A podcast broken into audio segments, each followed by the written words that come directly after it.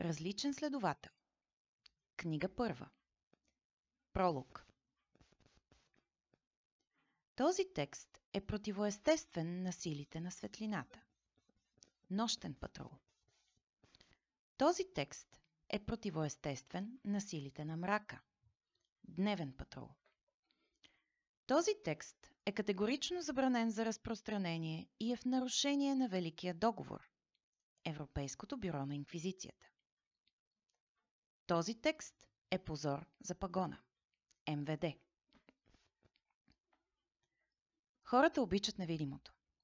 Обичат приказките за магове и вълшебници, враколаци и вампири и за друга подобна паплач.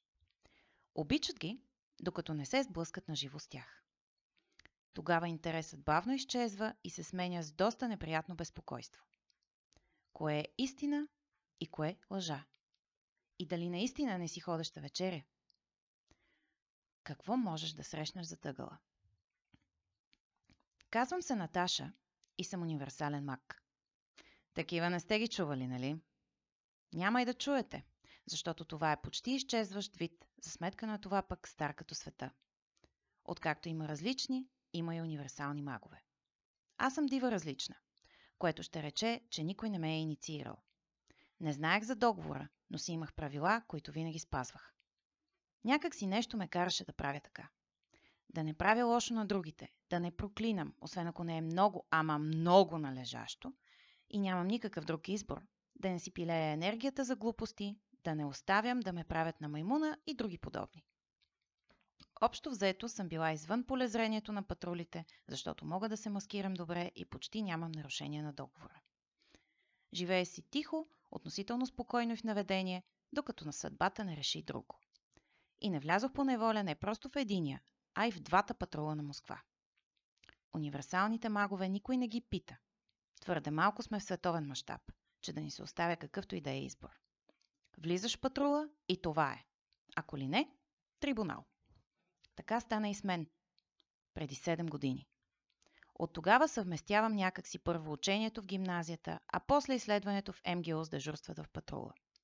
Като част от висшето ръководство поемам по-скоро административни дежурства, така че кисна на главата на програмистите или поемам нощните смени. Защото все един виш мак или най-малко първи ранг трябва да има по време на тези смени. Но това става през сесията. Не ме викат често за оперативна работа, а ако се налага, е само за кратко. За разлика от Городецки, но той така израства. Аз влязох в патрула с достатъчен запас от цинизъм и кофти спомени, че дори Олга, видяла какво ли не, реши, че е по-добре да не ме закача. Обаче никой не избира как ще се развие животът му.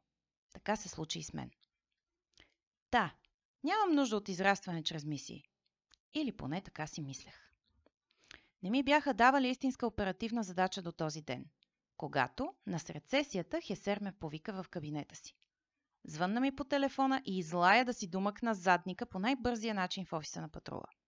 Е, добре де, не се изрази точно така. Но посланието беше абсолютно същото. Не възразяваш на шефа, когато те търси на личния ти телефон, който няма откъде да знае. Всъщност, никой не знае каква информация има един велик маг. Така че, това не се случва всеки ден. Даже обратното. Затова зарязах четенето за поредния изпит и се появих в патрула с портал. Обичам порталите. Става бързо и ми е лесно, не е като да се мъкна 2 часа с градски транспорт. Въпреки, че живея в сравнително приличен жилищен район, Гагарински, който все пак не е дупка като Бутово, но не е и нещо шикозно, пътуването в градски транспорт може да бъде мъчение, особено ако знаеш, че има и друг начин да се придвижваш и няма нужда да ставаш 3 часа по-рано. Пък и така мога винаги да се разкарам на секундата, което пък ми спестява време да се обличам и да се правя на красива. Което е напълно излишно, защото за разлика от вещиците, моя външен вид си е натурален и напълно безинтересен. Няма какво да се лъжем. Та, така да се каже, не обичам да си давам излишен зор, ако мога да мина по тънката лайсна. Тънче, онзи ден просто отворих портал от всекидневната и се озовах тук пред кабинета на Хесер. На мен ми е позволено това, а признавам, такова право имат много малко хора. Добре де, различни. Затова не виждаш смисъл да не се възползвам от правото си. Хесер не ме беше предупредил да бъда внимателна или пък официална, така че отворих вратата и направо надникнах вътре. Такива ми ти работи, Наташа. Започна Хесер ни в клин, ни в ръкав, когато видя вратата да се отваря. Естествено, той говори малко несвързано, но не може да се очаква от различен на хилядолетия известна свързаност в изказа му. Напротив, аз съм освикнала. Пък и не може да се очаква, че ще имам способностите да предогаждам мислите на един велик светъл. Това май никой не го може. Поне аз не познавам някой, който да го може. Викал си ме Хесер, казах машинално, затваряйки вратата зад гърба си. С него си говорим на истински имена. Но, въпреки това ми е шеф, да се чувствах като на разпит. Борис Игнатиевич, цивилното му име, на мене никак не ми харесва. Много ми е изкуствено едно. Той не е и никога не е бил руснак.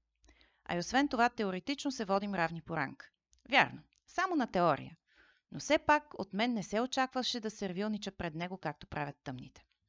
Затова не виждах смисъл и да бъда прекалено любезна, ако няма външни лица наоколо. Като се замислих за външните лица, се огледах и забелязах, че въгъла седи именно едно такова. Всъщност беше дама. Красива червенокоса дама, която вече ме преценяваше с критичен поглед. Предвид дънките, маратонките и тениската, с които изхвърчах от къщи, и косата като кошница, която не беше виждала гребен от предишния ми изпит, сиреч от преди седмица, тя имаше пълно право. Ама откъде на къде ме ще ме гледа критично една човешка жена? Не съм шовинистка в това отношение, ама си беше много дразнещо. Просто женската ми суетност беше засегната. Съжалих, че не се облякох малко по-старателно преди да изляза. Все пак, дамата прояви достатъчно такт да ме разгледа без да бие много на очи.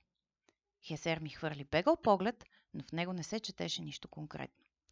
Въпреки това усещах, че срещата не е случайна и май и на него му се щеше да се бях облякла малко по-добре. Ама да беше казал, вместо да ми спешава да дойда веднага и на секундата. Проблемът си беше негов. Ако без да искам, съм го изложила в крайна сметка. А да те запозная. Това е Ирина Сергеевна, началник на Пятницкото районно управление. Рече Хесер, като се изправи и посочи жената. Тя също стана от стола си и се приближи към мен.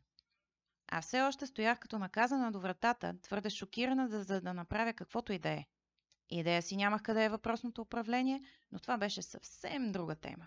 Москва е огромен град все пак. Иначе, дамата беше малко по-висока от мен, стройна и красива за годините си. Дай се не надяваш.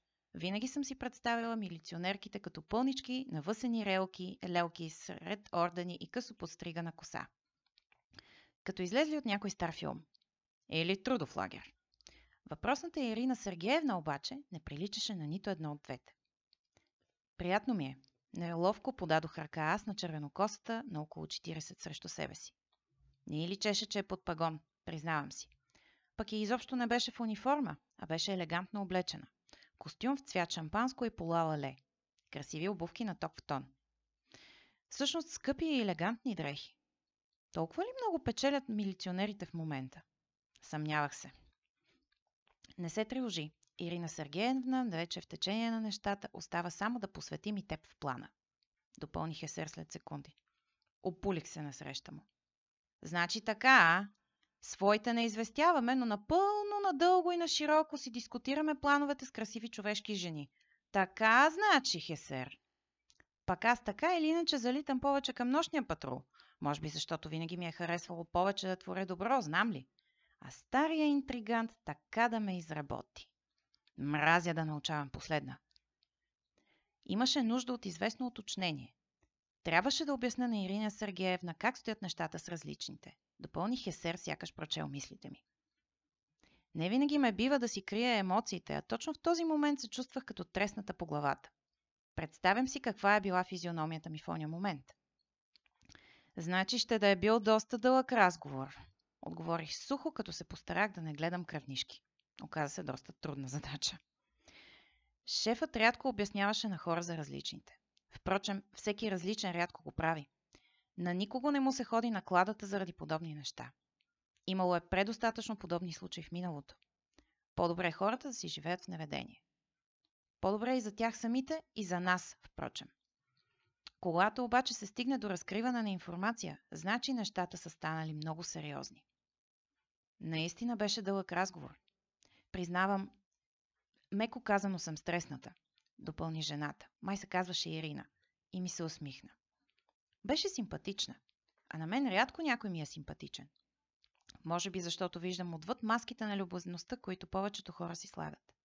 Ирина Сергеевна поне беше искрена. До някъде. А ще ме просветлите ли и мен, защо ме извадихте от къщи на сесията? Попитах ядосано аз. Мразя да ми губят времето. А още повече мразя да ме занимават с глупости. Имах си достатъчно работа и достатъчно занимание, че да предпочитам да правя нещо друго в този момент. Като, например, да уча за изпита след три дни. Защото... Хм, Хесер се прокашля, а аз вече усещах на къде духа вятърът. Каквото и да ми кажеше, нямаше да ми хареса. А, ама какво да се прави? Да си патрулен не винаги е прекрасно. Всъщност, почти никога не е. Само, че това не го казват, когато те инициират. Ще трябва да поработиш в районното на Пятницка, допълни Хесер, преди да имам време за да възразя. За известно време. Седнах на първия попаднал ми стол и се огледах стреснато. Той ме пращаше на мисия. За първ път от години и дори не ме беше попитал какво мисля. Вгледах се в Хесер въпросително с надежда да ми каже, че не съм го разбрала добре. Великият Цветъл обаче само поклати глава и продължи. Ето какво се очаква от теб. И започна да ме инструктира, а аз нямах друг избор, освен да го слушам и да запомням всяка негова дума. Работата в патрула не е концерт по желание. Няма нито много специални ефекти, нито красиви сцени. Ние приличаме по-скоро на военните от спецчастите. Отиваме там, където ни пратят и където сме нужни.